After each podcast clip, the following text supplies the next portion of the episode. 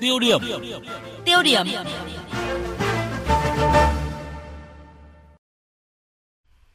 Thưa quý vị, thưa các bạn, theo Bộ Nông nghiệp và Phát triển Nông thôn, mới đầu mùa khô nhưng mà hạn mặn đã tấn công nhiều tỉnh thành khu vực đồng bằng sông Kiều Long, báo hiệu một mùa hạn mặn gay gắt trên diện rộng, thậm chí là gay gắt hơn hạn mặn à, năm lịch sử là 2015-2016. Và năm 2019 sắp kết thúc và chúng ta chứng kiến một năm với nhiều biến động của thiên tai. Tình trạng hạn hán, bão lụt gây thiệt hại nặng nề cho người dân ở nhiều địa phương. Và trong năm nay, chúng ta đã từng chứng kiến nhiều đô thị từ Bắc tới Nam bị ngập sâu trong nước sau những trận mưa lớn – nếu như mà trước đây vấn đề ngập lụt đô thị thường xảy ra ở Hà Nội, thành phố Hồ Chí Minh thì nay đang trở thành mối nguy của hầu hết các đô thị trên cả nước. Vâng thưa quý vị và các bạn, thiên tai là điều không tránh khỏi, nhưng câu hỏi được đặt ra là vì sao những trận lụt lại ập xuống các đô thị như Phú Quốc, Bốn Bể là biển, Đà Lạt cao hơn 1.500 mét so với mực nước biển, hay là Thái Nguyên, thành phố Trung Du phía Bắc? Và đâu là lời giải cho thực trạng này? Đây chính là nội dung được phóng viên Huy Nam đề cập trong loạt phóng sự đô thị ngập lụt, ồ ạt dự án, hạ tầng thoát nước bỏ quên. Bài 1 của loạt phóng sự có nhan đề Nhiều đô thị bị nhấn chìm trong biển nước. Mời quý vị và các bạn cùng nghe. Đã hai tháng trôi qua, nhưng dấu vết của trận lụt lịch sử ngày 16 tháng 10 vẫn còn hiển hiện trên nhiều ngôi nhà, cung đường, ngõ phố của thành phố Vinh, tỉnh Nghệ An. Bà Trần Thị Lan, năm nay 80 tuổi, trú tại phường Hồng Sơn nhớ lại – dù đã chứng kiến rất nhiều trận bão tràn qua địa bàn, nhưng bà vẫn không thể tin một ngày thành phố lớn nhất khu vực Bắc Trung Bộ nằm ngay bên bờ sông Lam lại bị ngập sâu trong nước. Các tuyến đường huyết mạch như Phan Chu Trinh, Hồ Tùng Mậu, Nguyễn Thị Minh Khai, Lê Hồng Phong, ngày ngày nườm nượp xe cộ ngược xuôi lại biến thành sông để xuồng thuyền qua lại. Đặc biệt, tại khu vực chợ Vinh, rốn của trận lụt, nhiều chủng loại hàng hóa của 1.800 tiểu thương ở đây bị ngập chìm trong nước, gần như hư hỏng hoàn toàn. Ông Nguyễn Văn Trung, tiểu thương chợ Vinh lo lắng, không biết bao giờ mới có thể ổn định lại công việc kinh doanh. Khủng khiếp quá, trận lụt lớn lắm, hàng hóa bị ngập rất nhiều, mà đã ngập là hư hỏng hết. Cho nên rằng là chúng tôi khắc phục nó rất lâu, bởi là chúng tôi không đủ tiền để mà khắc phục cái khó khăn uh, trước mắt nhất là kinh phí để sửa chữa kiosk rồi là hàng hóa là để mua để phục vụ cho nhân dân và phục vụ cuộc sống mưu sinh hàng ngày của chúng tôi gặp quá nhiều khó khăn. Trước đó, qua những ngày mưa lớn đầu tháng 8 năm 2019, đảo Ngọc Phú Quốc, tỉnh Kiên Giang cũng bị thất thủ trong nước. Nhiều ngã đường, khu phố ở thị trấn Dương Đông, Cửa Dương, đường dọc bãi trường bị nước lũ bùa vây, nhấn chìm. Cuộc sống của người dân Phú Quốc đảo lộn hoàn toàn.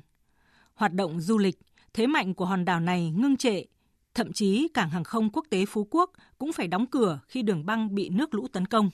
Hơn 1.500 hành khách bị mắc kẹt. Thống kê của ngành chức năng Phú Quốc cho hay, trận lụt lịch sử này đã làm 8.000 căn nhà bị ngập sâu, nhiều công trình bị hư hỏng, thiệt hại ước tính hơn 100 tỷ đồng.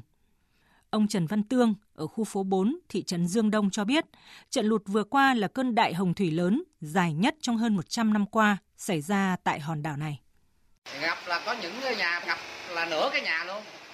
Đồ đạc, tủ lạnh là máy giặt, quần áo, tủ chén rồi là trôi ra ngoài trên gạch hết. Cái gạch ông trì là bị lấn chiếm, cách nhà bích hết đường thoát nước. Năm cũ là chưa có ngập cao như thế này năm nay là nó ngập hơn cái mức mức năm cũ là 6 tấc. Tương tự, mưa lớn kéo dài trong hai ngày mùng 7 và mùng 8 tháng 8, mực nước trên suối Cam Ly dâng cao đã biến thành phố du lịch cao nguyên Đà Lạt, tỉnh Lâm Đồng cùng chung số phận với đảo Ngọc Phú Quốc.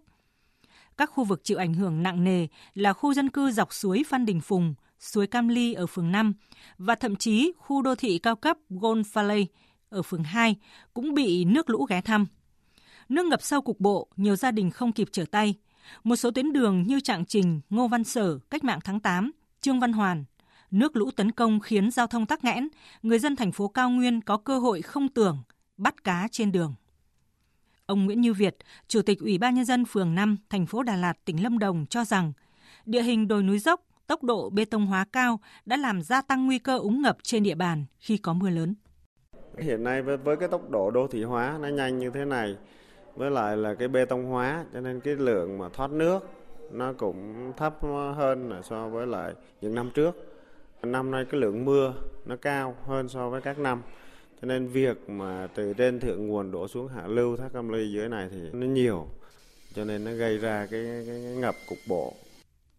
Thành phố Thái Nguyên, thành phố Vinh, cao nguyên Đà Lạt hay đảo Ngọc Phú Quốc, những đô thị trong quá khứ gần như không biết đến chuyện ngập lụt thì nay đã bị nhấn chìm trong biển nước sau những trận mưa lớn.